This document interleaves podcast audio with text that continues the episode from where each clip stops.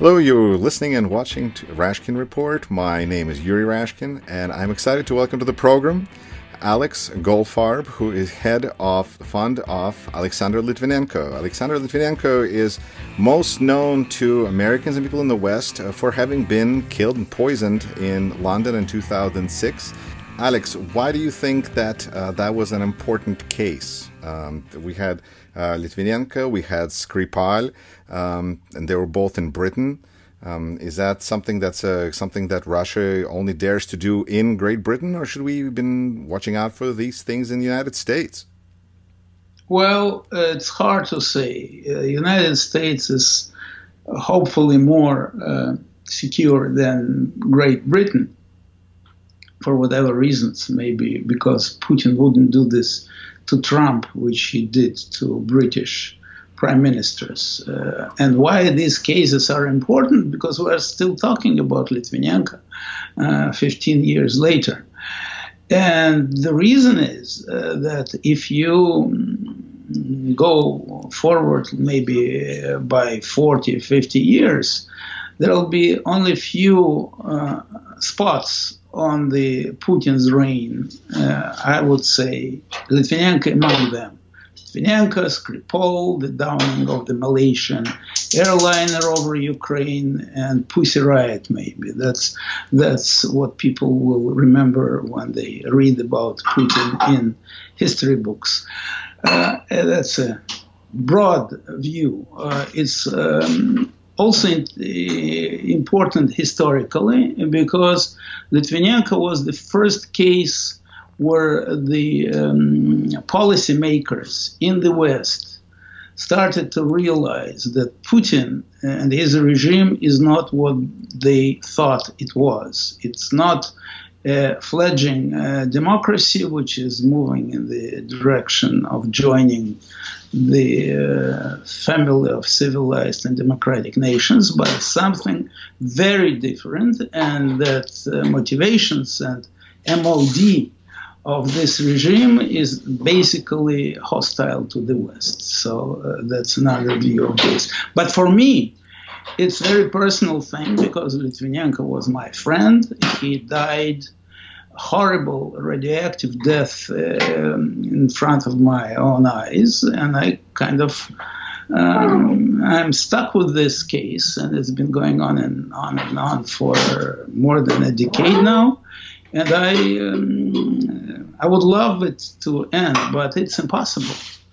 Where where's the case at right now? Now, there's been an interesting development because uh, now uh, Russian propaganda is uh, actually accusing you of, of killing Litvinenko, and you're suing them back.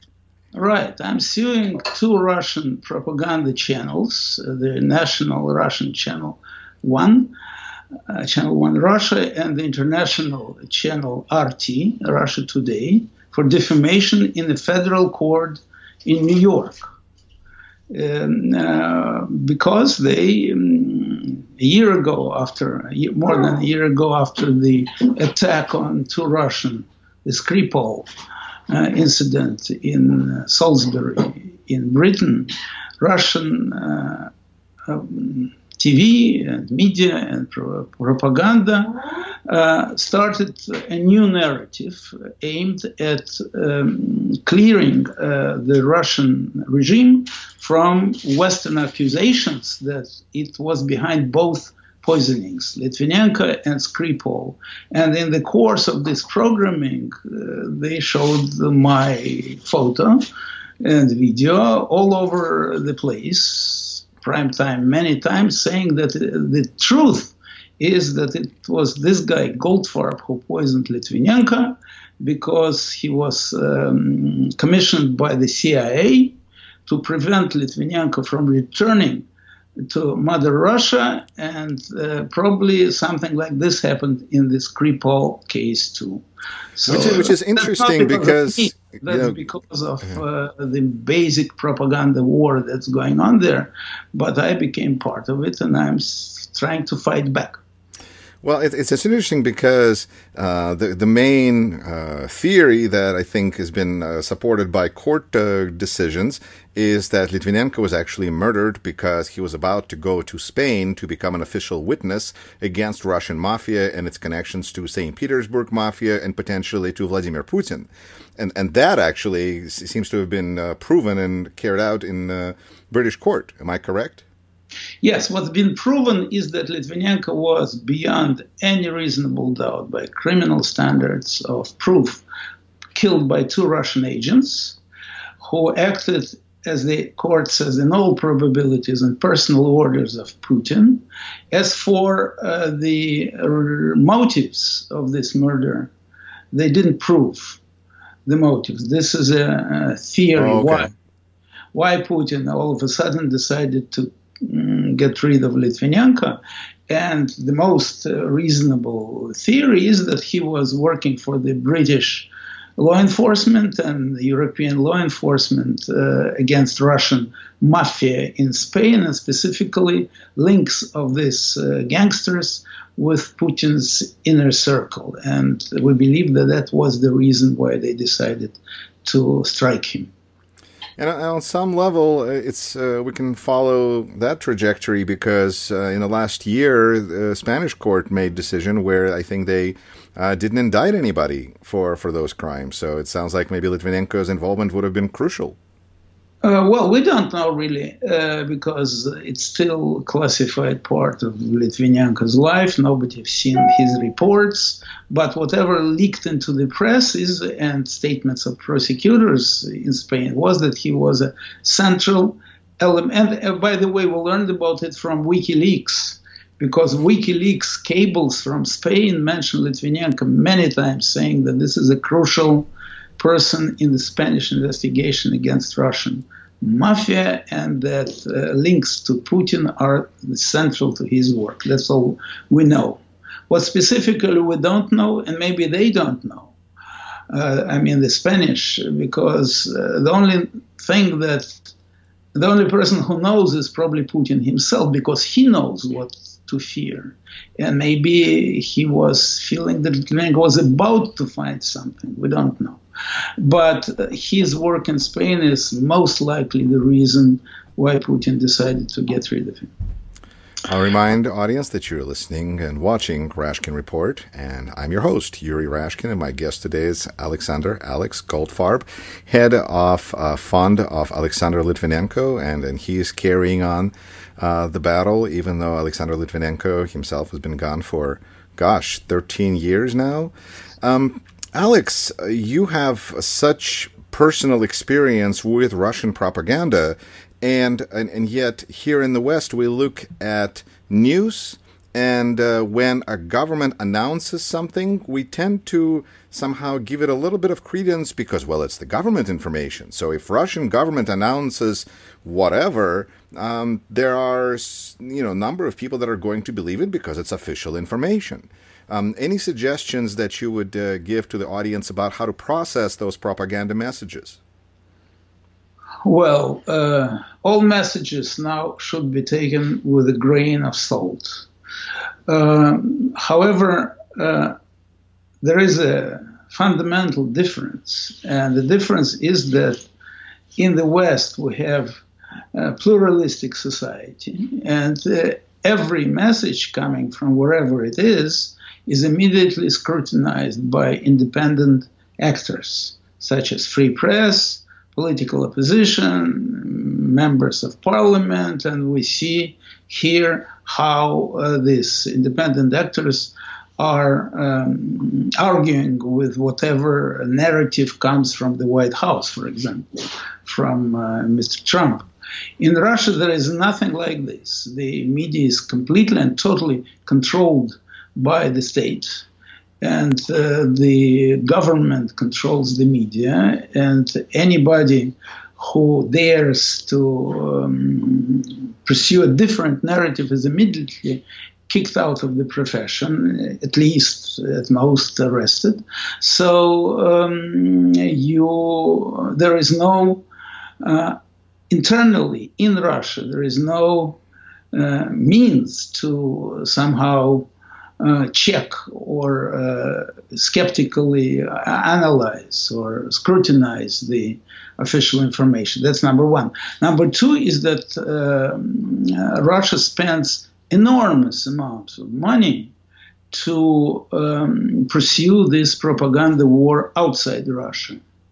The budgets of Russian propaganda outlets are orders of magnitude, maybe hundreds of times more than uh, the Western uh, official budgets trying to counter this propaganda. I so, believe RT's budget for next year is 1.3 billion dollars. I don't know, but it's certainly not a couple of million dollars uh, for things like uh, Voice of America, for example, or BBC Russian service, and so on. So it's incomparable uh, things. And the third thing I should say that uh, foreign propaganda, hostile propaganda, find here a fertile uh, soil because starting from the times of Bolsheviks and Comintern, when they uh, properly uh, realized that the grievances of the working class against um, the problems of the working class is a wonderful uh, soil to promote uh, subversive ideas and propaganda and so on. And we know how it went all through the 30s, and then uh, during World War II, everybody was involved in uh, propaganda, British in particular, and Russia, and this continues for them. It's another way of continue of uh, of waging uh, war against the West, which they consider threatening. The, uh, in the world outlook of uh, Putin and his regime, the West constitutes a threat to their power because it, it suggests to the people an alternative system of government. And this alternative system of government is threatening because it's more effective. And um, so they, they just make trouble uh, here uh, using people who now, for whatever reasons, are unhappy with the uh, with the way things are in their own lives to foster uh, this uh, trust towards uh, the Western system of government and system of society. So, so that, that, was really interesting. You said that uh, democracy is threatening to authoritarian dictators because it affects their ability to have you know money. It, and well, oh, and it's cost. It, it's, you said it's not cost effective. It's more cost effective, but it also affects their money.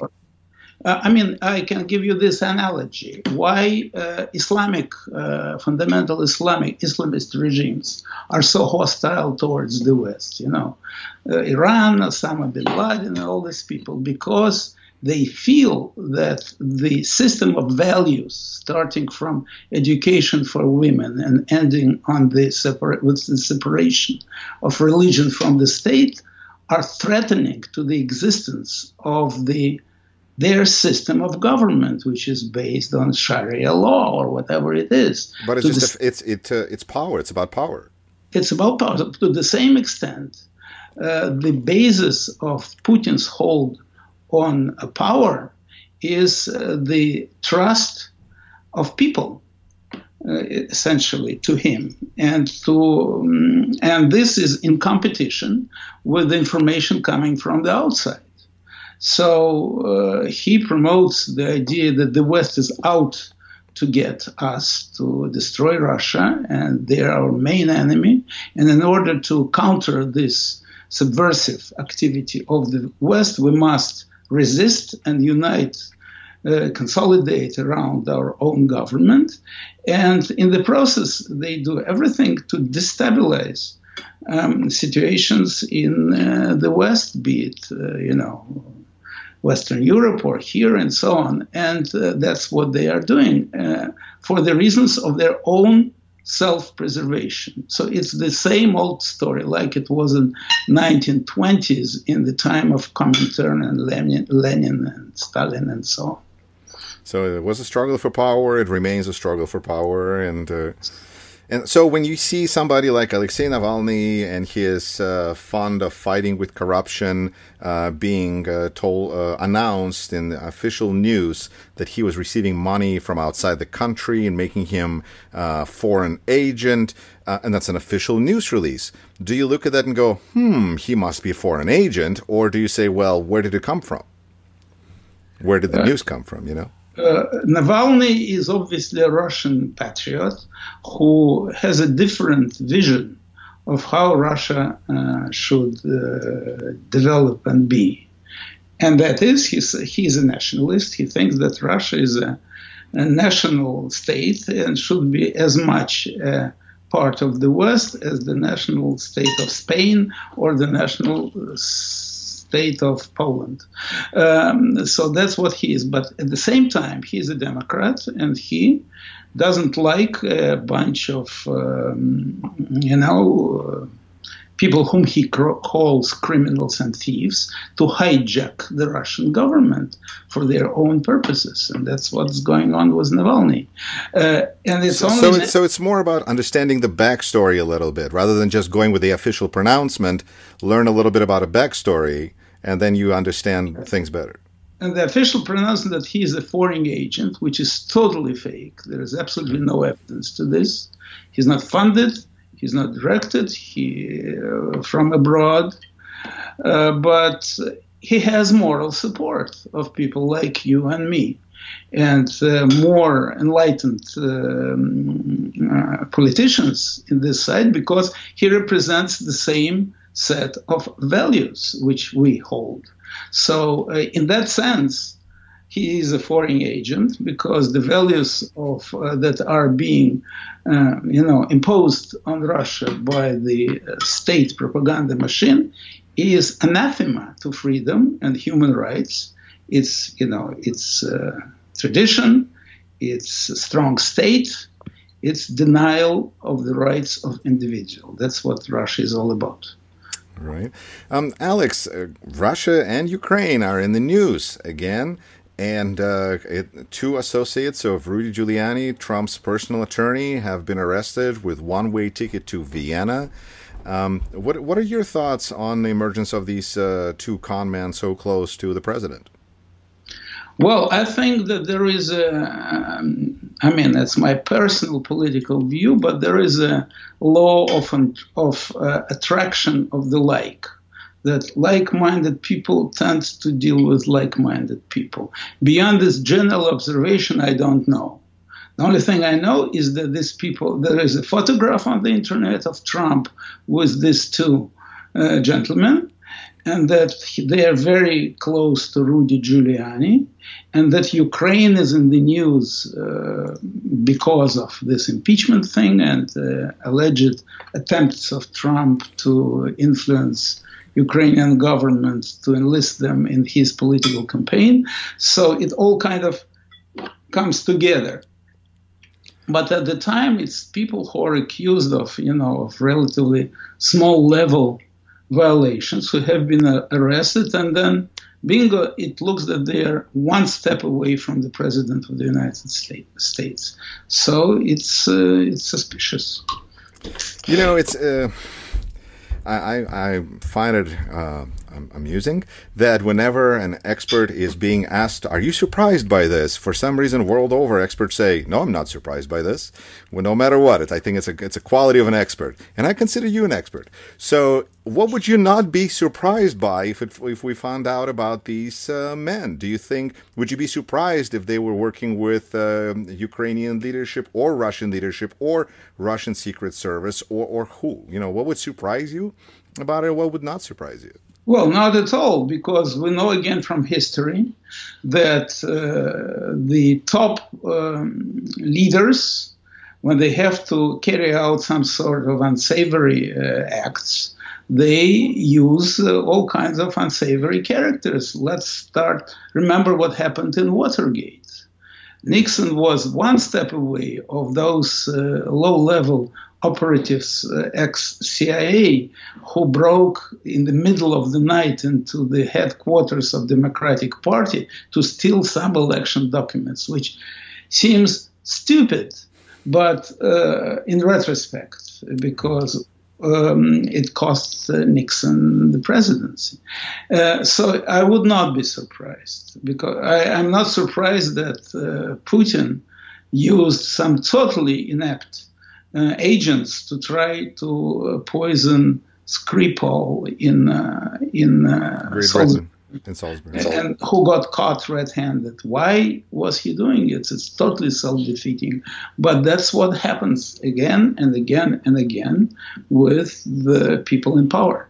So if you found out that these two were that were just arrested, if they had all these connections to Ukraine or Russian, uh, either money or Secret Service, none of that would surprise you, or, or would it surprise you? Would not. No, it will not surprise me at all. Okay. I mean, given those examples in in history. But again, there is at the moment we don't know. We only know that those guys were uh, arrested and they're close to the Trump's inner cir- circle. All right. I'll remind listeners and viewers that you're listening and watching Rashkin Report. Uh, make sure to like the page on Facebook, sign up, uh, and like the YouTube channel, um, and uh, leave comments and likes. Those are very important to make sure that more people have these opportunities to see conversations with, I think, really interesting people. Yes, and uh, if I may, if I may interject, uh, those who are interested in our uh, fundraising campaign, yes the, the, yes, those who are interested in our lawsuit against Russian propaganda machine, uh, please go to the site litvinenkocase.com and you will see all the latest news of our um, uh, lawsuit in New York against uh, Russian TV. And you can chip in like five to ten dollars to help us uh, to pay our lawyers. Alex, I, I, can't think of a better use for five dollars. Uh, of five dollars. My uh, question next, though, is um, thank you for mentioning that information. You have long and storied biography um, where you have left Soviet Union back in 1975, and, and you lived in Israel, and you uh, got a PhD, and you've been teaching at really uh, impressive schools, and then you worked with George Soros for nearly a decade. And that is somebody who has a really almost mystical reputation out in the West, and as well as in the East, I guess, at this point. Um, what is your experience of knowing George Soros personally? Who is this person? Well, George Soros is a high intellectual, I should say, even though I haven't spoken to him for 15 years or maybe more. We kind of parted, but he's a great guy. He uh, is smart. He made tons of money, uh, and he decided he wants to use them to advance his worldview. And his worldview is liberal, progressive, in many case, um, cases, he takes um, very liberal causes. He started with, and that's when I worked with him, and trying to uh, promote uh, the transition of the former Soviet Union to democracy. And he spent uh, hundreds of millions of dollars uh, to this effect. Uh, I would say it was quite effective. It's not that it's not his fault that in the end, it didn't work as he planned because these are not democracies. I mean, the Eastern Europe are democracies, but not the Soviet Union, uh, not Russia. And um, uh, what is remarkable to me is that he is now became uh, how you call it the um, standard uh, demonic uh, symbol of both radical right and radical left. Radical left believe that uh, Soros is a quintessential capitalistic plutocrat who uh, uses his money to um, subvert the interests of whomever they perceive to be oppressed by the capitalist society.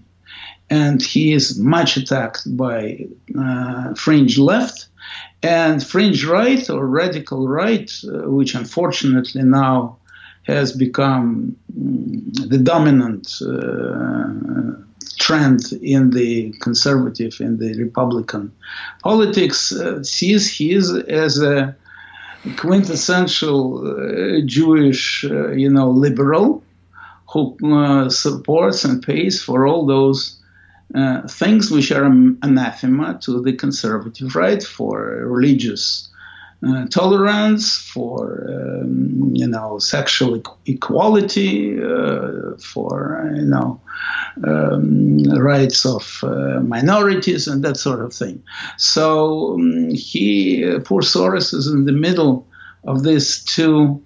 Uh, uh, uh, two warring camps, and he is um, right there. And probably his notoriety now is because each side thinks him a representative of the other side. So he is a very polarizing figure.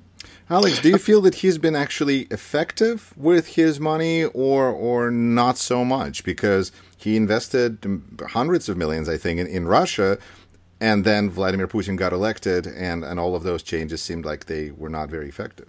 I mean, in Eastern Europe, he was definitely effective because it helped transition to, to transition former Eastern Bloc countries towards Europe, European Union. In uh, Russia, he was less effective because uh, Russia turned out to be different, and whatever he invested in the 90s in the civil society and human rights and uh, uh democratic institutions essentially was destroyed by Putin but still, there were hundreds of thousands of people affected by Soros programs. And maybe in 20 years, when Putin is gone, Russia will swing again in the liberal and progressive um, direction, and those people will uh, be more important than uh, they are now. Alex, in conclusion, I'd like to ask you you have uh, such international experience working um, with, with Americans, working with Russians, living in America. Um, what do you feel should the, be the, the, the relationship between America and Russia? Um, I, I think that seemed like Obama's policy wasn't necessarily most effective. Trump's policy, I would I don't even know if it's a policy. Um, what? How should we deal with Russia?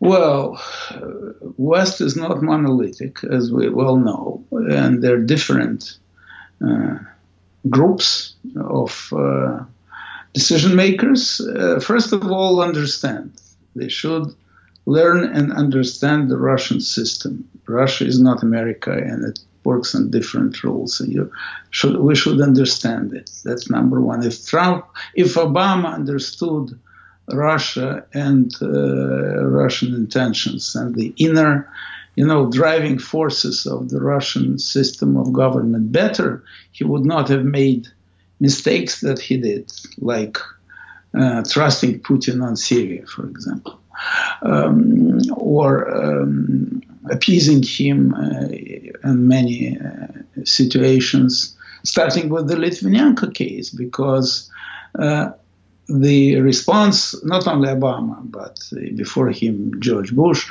uh, the response of the West on these first assassinations was very, very mute, um, in the hope that these are aberrations. But it turns out, and they got Skripal because they didn't respond to Litvinenko. So, uh, Trump is a little bit different, of course, because he has a mysterious personal affinity to Mr. Putin and other dictators around the world, and it has no it defines logic and common sense. But would yeah, you be surprised if it was not about money? Uh, I think it's about money uh, because he's fascinated by the way Putin operates. Uh, if we believe those who say that Trump uh, uses his office to enrich himself, Putin should be the uh, role model number one because those who watch Putin thinks that he's worth 80 billion dollars uh, accumulated through various schemes while he was uh, in the Kremlin. Is, so, is that how much everything in Russia is worth? Because it seems like he basically owns the country. No, no, of course not. He worth uh, those who, again, those uh, analysts who thinks about it. In some cases, it's been proven say that he owns specific particular assets hidden in offshore accounts of oil producers and uh, so so you're not including all the oligarch money into his. You you do really keep it just to things that are associated more or less directly with him. say that putin is worth he's probably the richest or one of the richest people on earth. But mm-hmm. and again maybe this is what uh, litvinenko was close to uncovering um, because it's all you know insinuations. Uh, nobody has proven anything but in any case, it's it's very hard to analyze why Trump is so sympathetic to Putin, whereas his party and his uh, system of uh, foreign policy and national security are no friends of Russia. The only reason they're so sympathetic to Russia is personal uh, attitude of Mr. Trump. Well, on that note, Alexander Goldfarb head of Litvinenko Fund. Thank you so much for your time. And I will remind listeners and viewers one more time that if they want to contribute $5 or more, they should go to, to help Litvinenko case. Well, no, actually, to help uh, you defend your reputation against because uh, you were accused of killing Litvinenko and you're suing them back and if people want to participate in this kind of a justice, not to mention that putting some putting some brakes on Russian propaganda, frankly, they should go to litvinenkocase.com. Thank you. Thank you. My pleasure.